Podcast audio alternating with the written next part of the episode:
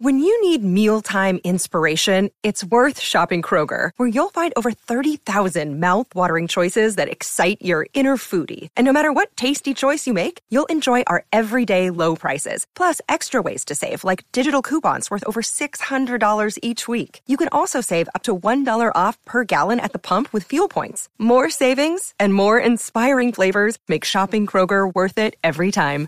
Kroger, fresh for everyone. Fuel restrictions apply. What in the wide, wide world of sports is going on here? Broadcasting live from the greatest city in the world. Austin, Texas, baby. It's Bucky and Aaron. You guys want to play some twos? You know what? Actually, we're kind of in the middle of a conversation. B and E. What's B and E? Bucky Godbolt, Aaron Hogan on the Horn, 1049 AM 1260 and hornfm.com with the Longhorns play and Austin talks sports.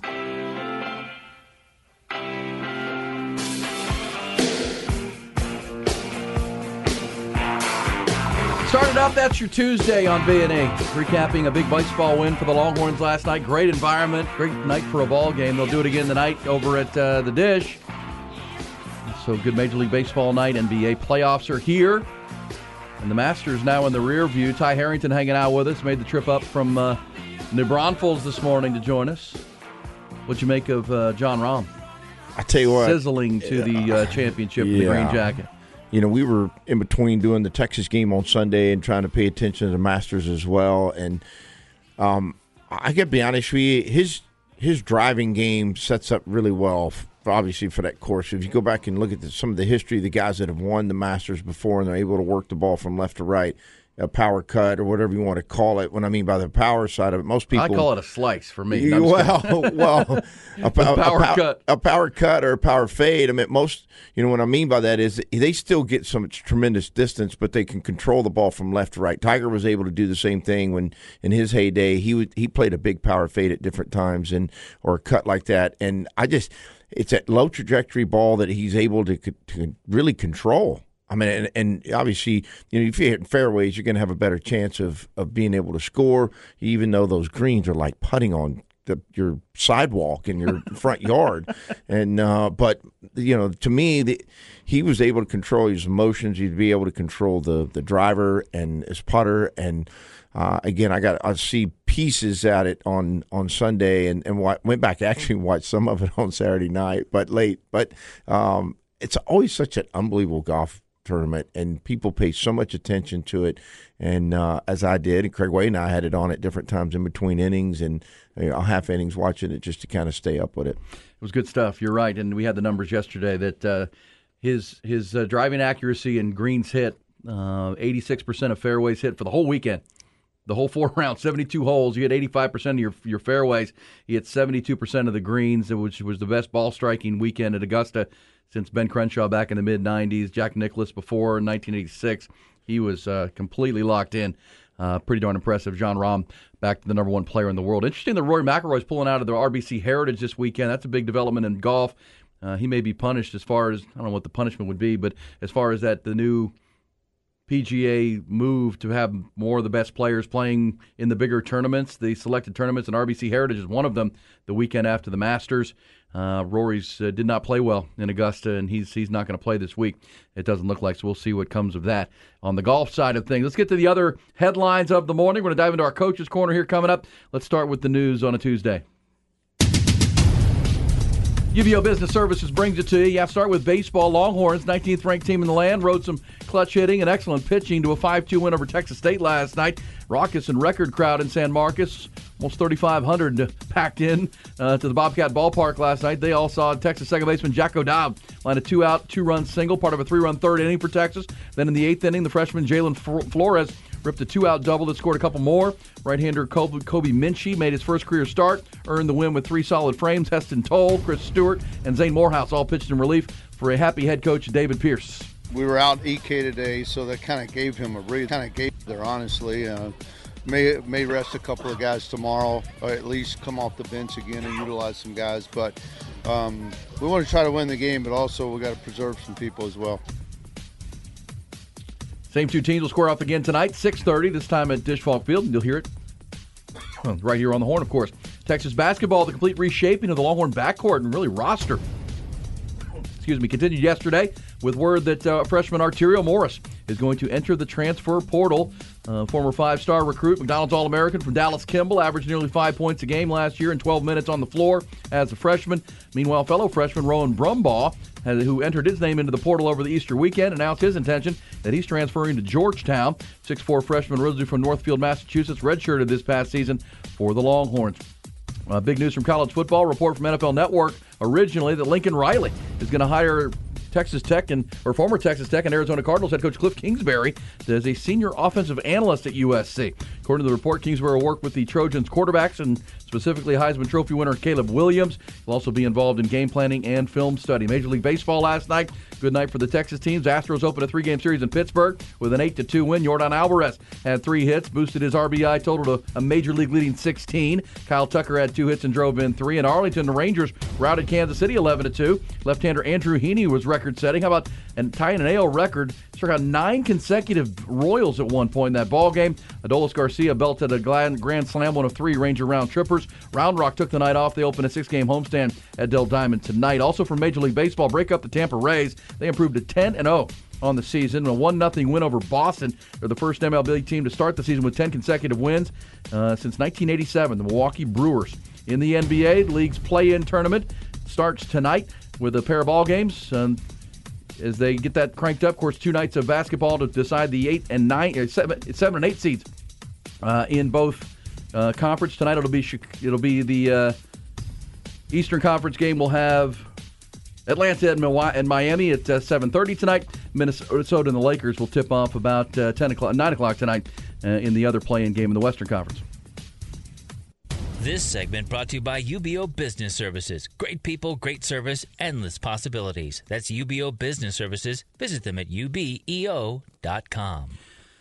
All right, so there you go. I got uh, baseball. You were calling the game last night for uh, Texas State broadcast team with Brant Freeman, and you were in the building. And people continue to send me pictures who saw me at the game last night. I guess I was getting some TV time uh, with my friend Travis, and my son was there. It was a good, good time, good, uh, good scene, good baseball, and a good night. And uh, uh, you know, you and I talked about the pitch clock before the season, and now here we are, thirty plus games into the season, and about ten games into the Major League Baseball season what have been your judgments on what you've seen from the uh, the pitch clock, both handled by the pitchers and the the batters? Well, I think well, I was open minded. I think from the get go. Um, I was also originally a person because I was brought up under the idea that you know baseball doesn't have a clock and it's played by innings and uh, but I too I like to play it when coaching. I, I, wanted the game to have a pace to it. I wanted the game to keep moving. Um, but what so I was kind of going as open minded, show us at the end that this was going to make a significant difference, um, and it has moved a lot quicker. I mean, I, I, I, I look, it it has now from um, the the pickoff side of it and stuff like that. I'm not a huge fan of number of pickoffs. I think now you're changing the infrastructure as opposed to just the outer structure of the game uh, by doing that. But that's you know for people to decide at the end of it. But um, I, I, like the idea that the, the pitchers and the hitters are starting. Well, they don't have a choice they're starting to get used to the flow of the game and what that looks like for them. Their pre-swings, they're you know getting in the box, out of the box. You know now they're still going to have some issues with it because you built up uh, habits for so long. Yeah. E that you know as a hitter and as a pitcher that you felt like you've had these liberties to be able to do things to you know maybe get a thought in your mind, whatever it is that you've been able to do. And now you can't, um, and so personally, I think there's. Uh, a mixture of what they've done and what they're doing um, that has helped the game move, you know, speed up a little bit and move a little bit. Uh, I like that perspective of it.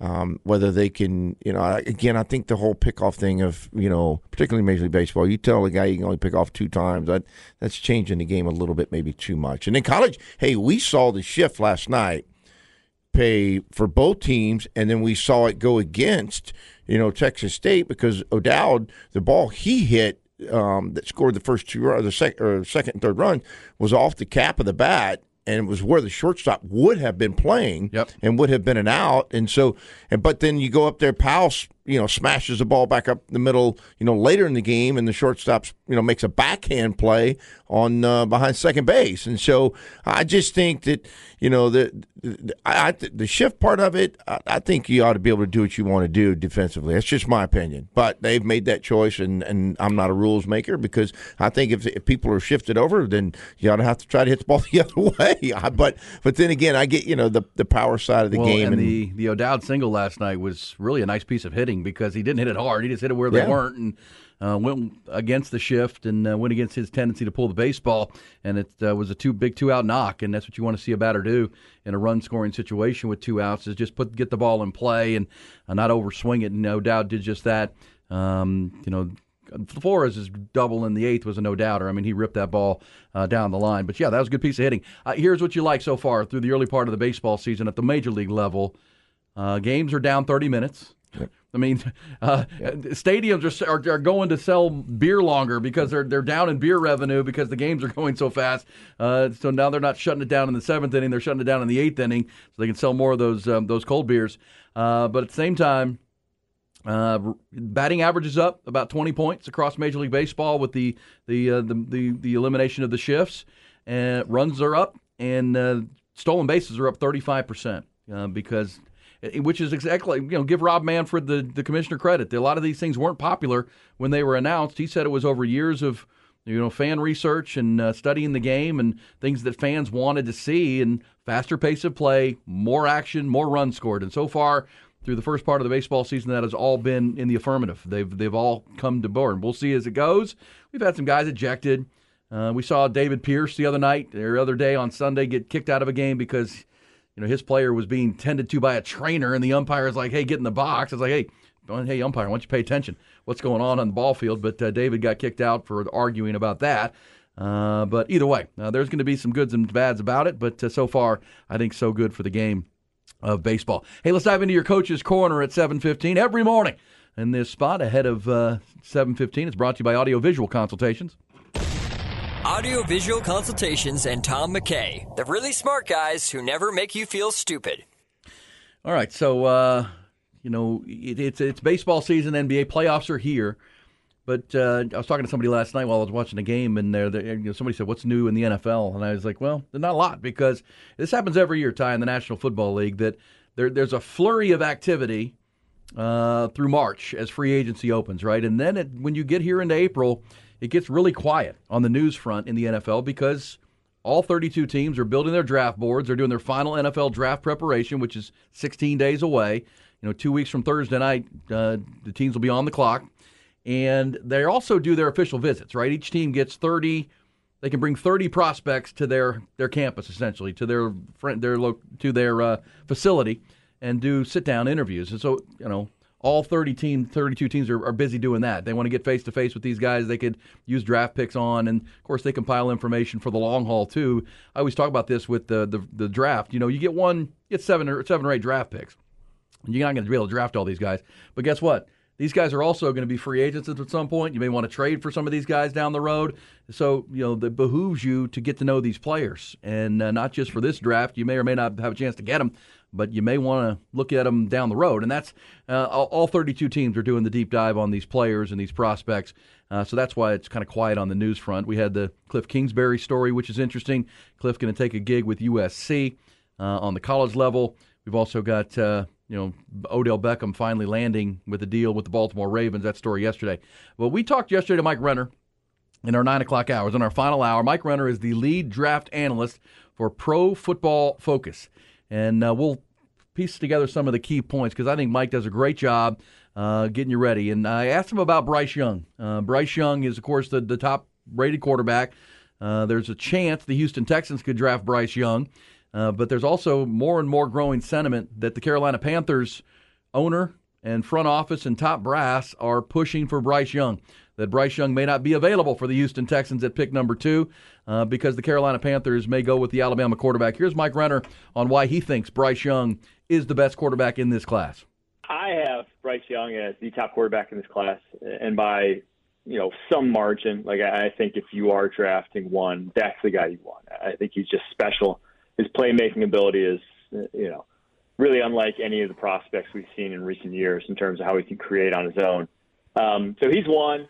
Uh, I, I'd put him kind of in his own tier. Like I said, that's the guy you want in this class. Then the, all the other ones kind of have their issues in some way, shape, or form, their worries, their concerns.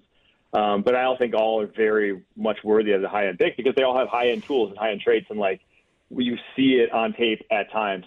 Um, so Stroud, I think, is going to be the number one overall pick. Like I, I heard what Josh McCown said at his Ohio State Pro Day. Like I, I don't think he would say, "Hey, we'll do it when you get to Carolina," without saying, without knowing that that's going to be the pick.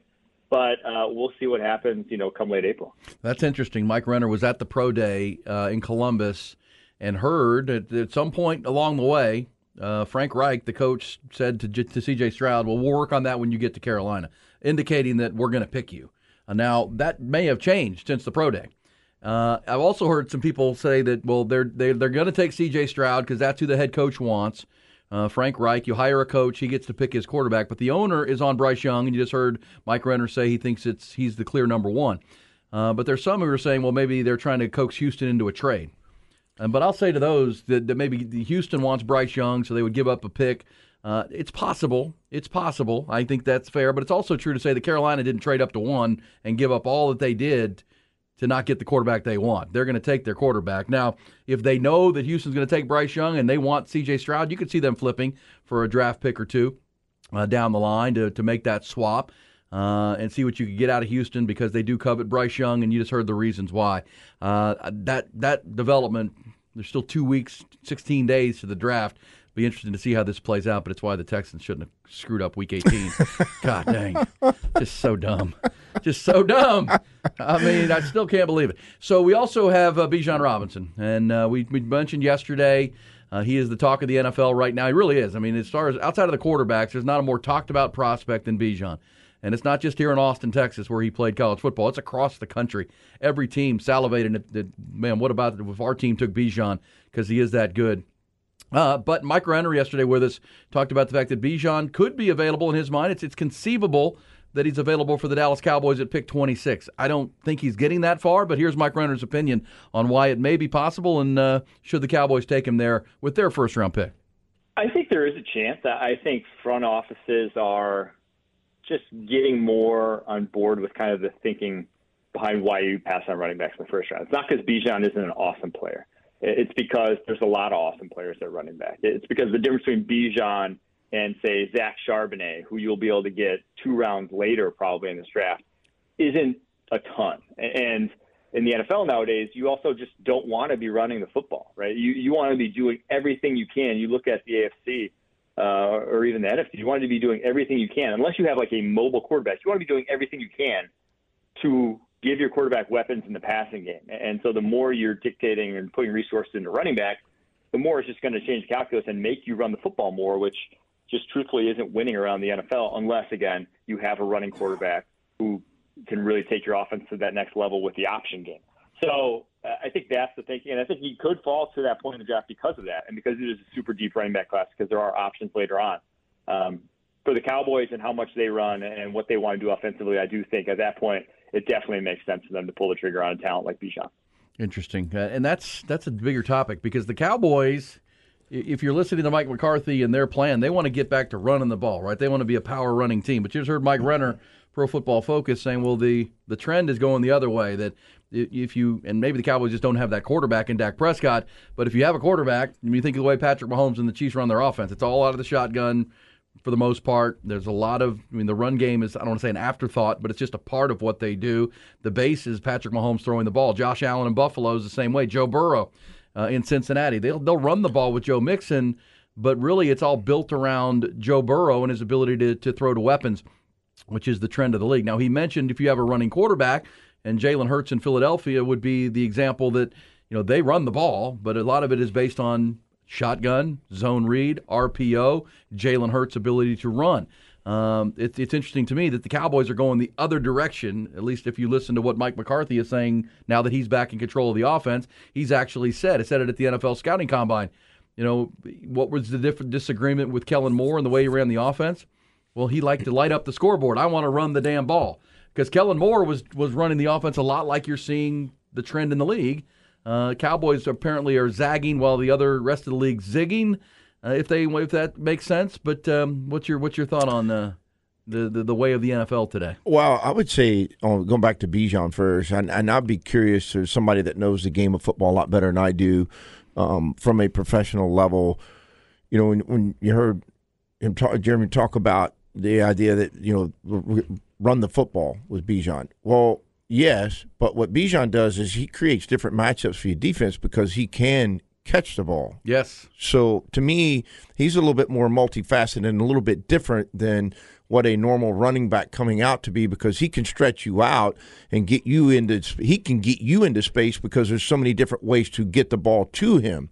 So if you get him into space by throwing a ball and doing different things, um, I think it's a little bit more creative for him than what it would be just a guy we're going to turn around, hand the ball off, and expect, you know, 15, 20 carries a game out of to carry the load and run in between the tackles. And so I, I do think he's a little bit uh, different in that perspective. Um, and whether the, the Cowboys want to go run the football more, sometimes it's like anything. It's like anything else in sports. If you don't do something to the level that you thought you should have done it the year before, you overreact more times than not. Or say you're going to overreact and say, "Okay, well, we're not going to spread it out and run and throw as much. Now we're going to go back and run the football." And then all of a sudden you you get into that situation and you're like, "Well, now we got to go back and you know throw the ball more or whatever it may be." And so, uh, but I look, I mean, I, if you're the head coach, this is one thing that was a little confusing for me about McCarthy a little bit. And I'm not saying I'm don't think he's a good coach. I think he is, but uh, if you're if you're the head coach, you're in those meetings. If you don't like the idea that we're you're throwing the ball so much,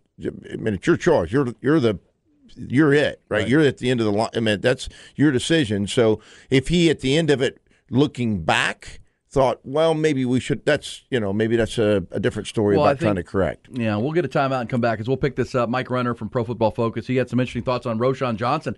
He thinks Rojo could go sooner than most are mocking him right now. The uh, running back behind Bijan Robinson. Also, his thoughts on DeMarvion Overshown, Moro Ojomo, and Keondre Coburn, uh, other lifetime Longhorns likely to be drafted uh, in uh, the draft in two weeks. Uh, but on the Bijan thing, you're right. He can flank out and be a receiver. You can use him as more of a. And this is the debate going on in the NFL. It's why he's the most talked about player outside of the quarterbacks because he's more you know he is Christian McCaffrey right he's the yep. he's the guy that can you can put out Al, Alvin Kamara of the Saints in his heyday where he can go out and run routes. I mean, you get him lined up on a linebacker, that's a matchup problem, and you're throwing the ball, but you're throwing it to an ultimate weapon like Bijan. Uh, that is the debate. So, you know, teams with picks that start around 9, 10, 11 through the through the middle of the first round are all asking that question. At what point is he too good? Because Daniel Jeremiah, who, worked, who was the lead draft analyst for the NFL Network, he put out his top 10 prospects period yesterday uh, the you know two weeks to the draft. The top 10 players regardless of position bijan robinson is three. Uh, third best player in the draft according to daniel jeremiah has been doing this a long time. He's got bryce young at one will anderson of alabama two bijan third best player in the draft. So every team on the board is going to look at that. You get into the middle teens you're saying what are we doing the third best player on our board is still available. I know he's a running back, but we're crazy if we don't, uh, you know, bring him in He's just too talented, and talent wins in the in really any sport. It's a players' league. Yeah, no question about it. But you, he needs to f- fall in a place where I well, I would assume that somebody that goes out and, and reaches out and takes Bijan, if he's ranked that high, which he should be, it's going to come from a creative, offensive-minded person. Yeah. Right? Because well, you're going to have, if you're going to utilize every. that Mike McCarthy? I don't know about that. Well, let's pick it up on the other side. Yep. Because the Cowboys could be in that mix or he's gone long gone before 26 and where the Cowboys go. Uh, we'll dive back into that. Cowboys did have Jackson Smith-Njigba the Ohio State receiver in for a visit. As far as those uh, official visits yesterday, uh, Cowboys still could be looking for a wide receiver, even though they traded for Brandin Cooks from the Texans. Uh, so we'll dive into back into that. Also, uh, Mike Renner's thoughts on the other Longhorns. Your thoughts on Longhorn baseball? Pick up a big win last night. Longhorns are 20 and three in their last 23 games now, and they'll play again tonight. We'll preview it coming up. B&E on the horn. It's Bucky and Aaron.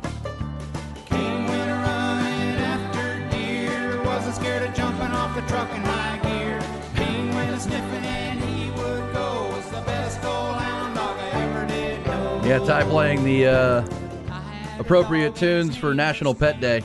You know, there are 85 million dogs in America, 85 million pet dogs. That's a lot. That's a big number. 60 million cats, it says here.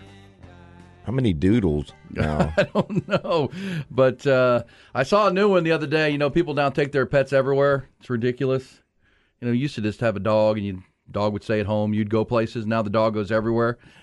I was getting my hair cut. Guy shows up with his dog to get his hair cut. I'm like, why are you bringing your dog while you're getting your hair cut? What's the dog going to do? Hang out? I mean, come on, man. Well, they, they, they wouldn't let him bring the dog into where they get do do haircuts. So did you set him outside? I don't know. It's They- kind of a chick move, in my opinion. yes. Yeah, you Leave your your dog dog at to the home. Go get your hair cut. Come back home. Your dog will still be there. But I love pets. I like animals a lot. But I think they are. They don't have to go to the haircut place. That's probably not their. He well, probably the pet wasn't really super excited about going to the no. barber shop either. Heck to be he honest to be laying with you. in his bed. yeah. What happened to the scratching park? himself? What happened to the park? Okay, National Pet Day today. We're talking football as well and baseball. Can I give props to uh, Texas State? What a scene last night. I know you're proud of that. You're not the, the skipper there anymore, but you helped build that facility, and 3,500 people last night jammed in. I mentioned off the top of the show, uh, it was really cool to see because uh, the softball field is right next to the baseball field, and where there were students hanging over the, they were they, they let them into the softball complex, and they were they climbed up on the bleachers so they could see over the left field foul pole and look down into the game. And they put the game on the big screen over there on the softball field. That was really cool. That it tells you there's a passion for the game and that team. Now the Longhorns won the game five to two, but you have to appreciate seeing that from the uh, the students and the uh, Texas State fan base. Yeah, obviously the, the first time we that we played was 2009, and Augie had agreed to come down there and open the stadium for us. So that's when that stadium first was built. Now we didn't have the caboose, we didn't have a lot of other things with it, and we had a, you walked over from the locker rooms, and so we walked over, which was a still a ritual at Texas State, and you would walk over as a team, and there were people tailgating everywhere, and it seemed like there to us at that time there was 5,000 people there that night. There wasn't. There was 33, I think, or 3,200 that night of opening night for it, and then it, you know, he would. Augie agreed to come back uh, after maybe a couple of years of not coming. They agreed to come back, and then Coach Pierce has, has extended it. And they've gone to the series thing, which I think is really fun for them to play back to back games. Now, this year it's Monday, Tuesday. Last year it was Tuesday, Wednesday. But last night to look out there to see where from a Texas State perspective, to see where the stadium has grown, the fan base has continued to grow from where we had zero season tickets when I got there in 2000. Zero. Zero. Not one, we had zero. And to get out and really work hard in the community to get people involved to come to the games. And now over time, you know, I think in 2010 or 11, we had somewhere around a thousand season tickets to see it start to grow and, and do some things. And then to look up last night, they had to change the ground rules because there were students up standing above the left field. There's a, an area you can see through the fence. Yeah. Well, it's that netting right there.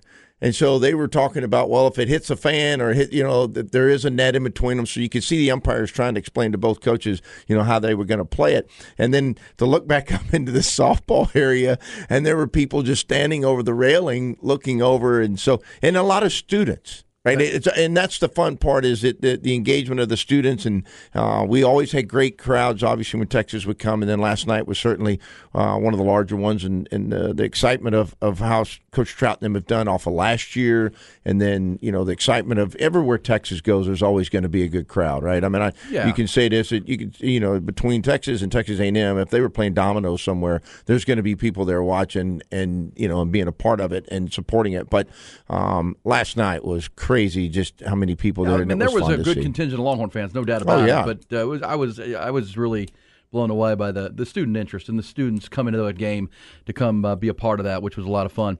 I'd also say that you know, it was a record-setting crowd.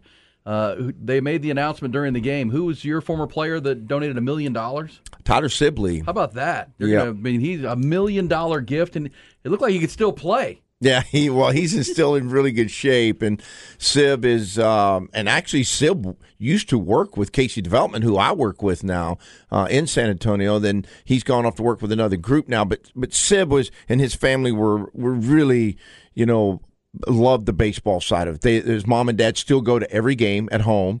Um, they live out in uh, just south of San of uh, San Marcos, and so in Kissing Tree, and so they're they're heavily involved. But what Sib was doing is he's done really well in his professional life, but he loved that program, loves that program, and wants it to continue to grow. And somebody's got to initiate that, right? When you're trying to give and trying to create, you know, what they're trying to. The renovations are eight million. They showed what the renovations are going to look like on TV and then on social media last night, and they're beautiful. I mean, I every time I look at it, I mean, it's a special place, and always be a, a special place, rightfully so for me after being there for 20 years. But to look at that last night, and I'd already seen what they were going to do before is really good. Tyler? Yeah, he played for me in 2009, 10, 11, and 12, and so uh, then stayed on the staff for a year after that, trying to figure out what he was going to do while he was finishing graduate work. And um, but a really smart young person, but really driven. Always has been as a player was incredibly driven, and there were a lot of people that worked hard that, in that baseball program. But he and Goldie were two of the guys that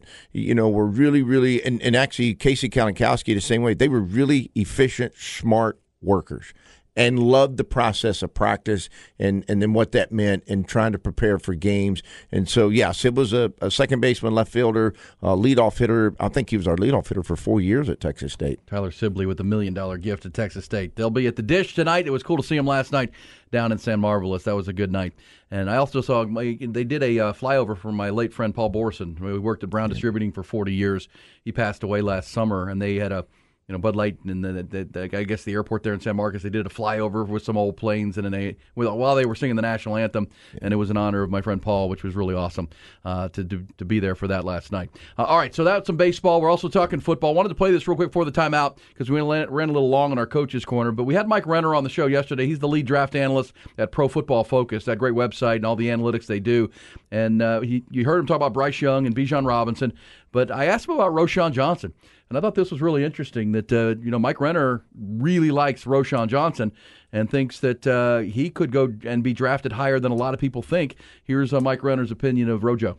Yeah, he's got a skill set that I, I think is going to go a lot higher than maybe the general public realizes at this point because it's a small running back class. For as much as it's a good running back class, I think there's only a handful of guys who will even get drafted who are over 220 pounds and Johnson's one of them, and, Johnson's the best one. You know, he is the best big back in this class. And as much as you know the small backs look awesome in college, size still matters once you get to the NFL, and they still get coveted more highly than the little guys. So he's going to be a top ten running back off the board. I feel pretty confident in that, and could even sneak his way into day two um, with just how good he is and how good he was on a limited basis. The scouts don't really care, as we saw when Josh Jacobs went the first round. They don't really care if you're a bell cow in college they care if you can be in the pros, and he definitely can be in the pros. So uh, I think Roschon Johnson's the guy who, again, probably going to be a top hundred pick there. You know, and you just talked about Tyler Sibley and Paul Goldschmidt and guys like that were, you know, alpha workers and efficient in their work process. This is Roschon Johnson, right? Players are going to love, teams are going to love him when they visit with him and uh, find out what type of you know character he has, what type of leader he is. Uh, he doesn't. He didn't have a lot of carries in college, right? Because he was the second running back, and you just heard him say it. And this is where, if you're Ty Henderson and a Cowboys fan, you know, if the Cowboys at 26 don't get Bijan Robinson, and they take like a Steve Avila, right, the really top end guard from TCU, also played center. That's probably the most pressing need the Cowboys have right now is interior offensive line, in my mind uh, if you're moving Tyler Smith to the outside. If you take a guard or something not as sexy in round one, you could get a Roschon Johnson in in round three potentially. Uh, that's day two. Picks two rounds two and three or day two. Uh, how about the Cowboys? Ty, how about a compliment to Tony Pollard being Roschon Johnson as a third round draft pick? I wouldn't mind that at all. I think that'd be a nice thunder and lightning one two punch right there. Yeah, I mean Bijan would be nice, but at the same time, if you get the uh, similar production out of two backs in, in Pollard, who you franchise tagged, and then Roschon Johnson. Then maybe in the middle of the second round, you take a corner, you take a tight end, uh, take a different position.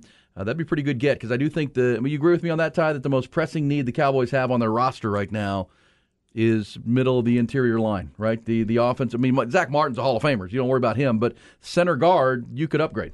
Center guard and on the defense side of the ball, interior as well. Yeah, yeah, yeah, both interior lines, and uh, that's not as sexy as a running back or a, a receiver. Same time, the lines of scrimmage still win football games, no matter what the style of play is. All right, we'll come back. We'll pick this up. Ty will lead us through the hot or not topics, but uh, Longhorns gonna have a couple of running backs drafted on day one, and then into day two coming up uh, here in uh, about 16 days, and then you know the second round will be 17 days from now. Uh, coming back with hot or not here on B&E.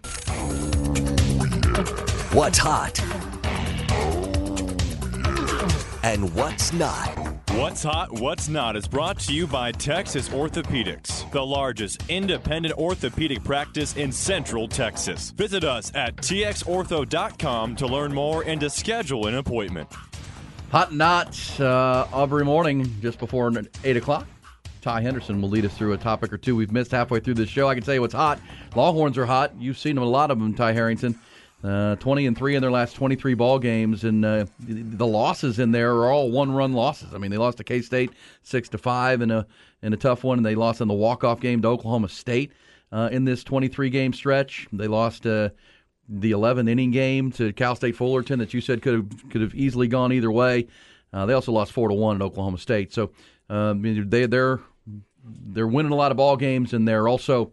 Uh, even the losses are, are tough and tight and that tells you they're they're doing a lot of things well in all three phases of the baseball game. I, I think that the, a couple things. If you start on the pitching side of it, you start really digging into those numbers and where their team ERA is and what their bullpen ERA is. And I think it's also helped them. I think they've got a, a, lot of confidence with Morehouse now as he's growing into that role as a as their closer. Um, obviously, you know, some people say, well, he didn't th- throw good in that was a Sunday game at Oklahoma State. Well, I mean, okay, but he's had a lot of moments so far getting used to a new role for him, going from starter to closer. And look, it's it's different. Your heart rate's different when you know you're starting. You know you're out there for a long time, as opposed to walking out there for those final three outs, which is the toughest three outs in in baseball to get, right? And particularly that last one. And he, I think he's I think he's doing a good job of transitioning into that. And and I will say this in, in defense of even the where they are right now, the Saturday loss to K State. I don't know that I have seen, and I would uh, you could probably go ask the Texas uh, people the same thing, and meaning their staff. I don't know that with the neighbors, Tyson Neighbors, what he went out there and did for nine outs, pitching wise, was absolutely almost absurd with a baseball. Meaning his fastball at 95, his two different breakers he threw that day, and a changeup to go on top of it. He was the best closer that I've seen so far go into a game and face Texas's lineup and face anybody's lineup on that Saturday game with K State. Yeah, that's uh, one of the three losses they've had in their last 23. They have been hot, the hottest team in Major League Baseball, the Tampa Rays. They're 10 0. We mentioned first time since 1987. Uh, Milwaukee Brewers started a regular season 10 0. The Rays have done it, and as we said, they've outscored their opponents 78 to 18 or 76 to 18. They're not just beating teams; they're beating teams down. Uh, they are hot for sure. Also hot or not, Ty. I don't know if you know this, but. Uh, uh, you, you're you're too old for this. Remember Eddie Van Halen, the "Hot for Teacher" video? Oh yeah. back in the day. Oh yeah, Eddie Van Halen. Video. Yeah, remember that video? That guitar, Eddie Van Halen's "Hot for Teacher" guitar, just auctioned off for three million bucks. Three million dollars. Uh-huh. Hey Ty, have you seen the uh, latest episode of Succession? My my girlfriend was watching it and I was in and out of a nap, so I had to, and then I woke up and it was the end of it, so I had to exit the room, and I'm planning on watching it today. Yeah, that's it's one of these things you can't talk about these shows anymore, Ty, because apparently there was a big, big, plot twist that I haven't seen it yet, but uh, people like to binge these things, and if you say anything on the radio, you get yelled at because you spoiled the thing. I will just say this: I'm gonna I'm gonna watch that episode at some point this week. Uh, I won't say anything, but apparently it was a big momentum. It's a year four, the final season of Succession on HBO. I'm also watching. I don't know if you know this. There's a show on HBO that's it's in its second season called Perry Mason. It's a takeoff of the old Perry Mason. Remember oh, yeah. Perry? But oh, it's yeah. a, but it's a timepiece. It's set in the 40s um, in Los Angeles, and I didn't know this. It, it's it's produced by Robert Downey Jr. And I will say, I saw the first season and I'm watching the second season. It's really good. It's really well done. If you're looking for kind of a cool, off the nose, and it's old school, man. It's old school. It's uh, but it's pretty good. Uh, I'm enjoying the uh, second season of Perry Mason on HBO. So that's a that's a recommendation, Ty. Take that in mind. He never lost. That's right. When I watched it, he never lost the case, did he? But but but if you watch season one, it kind of shows how Perry Mason became Perry Mason. It's it's the, from the beginning. It's like ahead of when you saw him on television when you were growing up. Right. Hey, uh, Ty, what did you have for us on Hot or Not, my friend? Uh, we saw the news yesterday that Odell Beckham has signed with the Baltimore Ravens on a one-year deal, and him and Lamar Jackson were spotted clubbing in Miami together. So going, was, going to the club, bonding. Uh, you know what? If I if I said I had an even a idea of what's going to happen with Lamar Jackson, I don't. I don't. I ask me tomorrow. I'll have a different opinion. I don't know. Uh, I think he's going to be somewhere else. I mean, you don't pen an open letter to your fan base saying goodbye and then come back. I mean, I guess he could, but uh, yeah, that thing is odd. And yes, Odell Beckham Jr. now a Raven. Probably overpaid for him, but if that's a way of making amends with the quarterback, and now they're clubbing in Miami, then maybe, maybe that thing is completely up in the air at this point in my mind. We'll come back, pick it up, reset the headlines. Rodney Terry, Longhorns basketball coach. Roster movement continues, and a big one yesterday. We'll get you details on that. Back into the baseball as well, and Longhorn spring football into its final week. Spring game Saturday. We'll preview coming up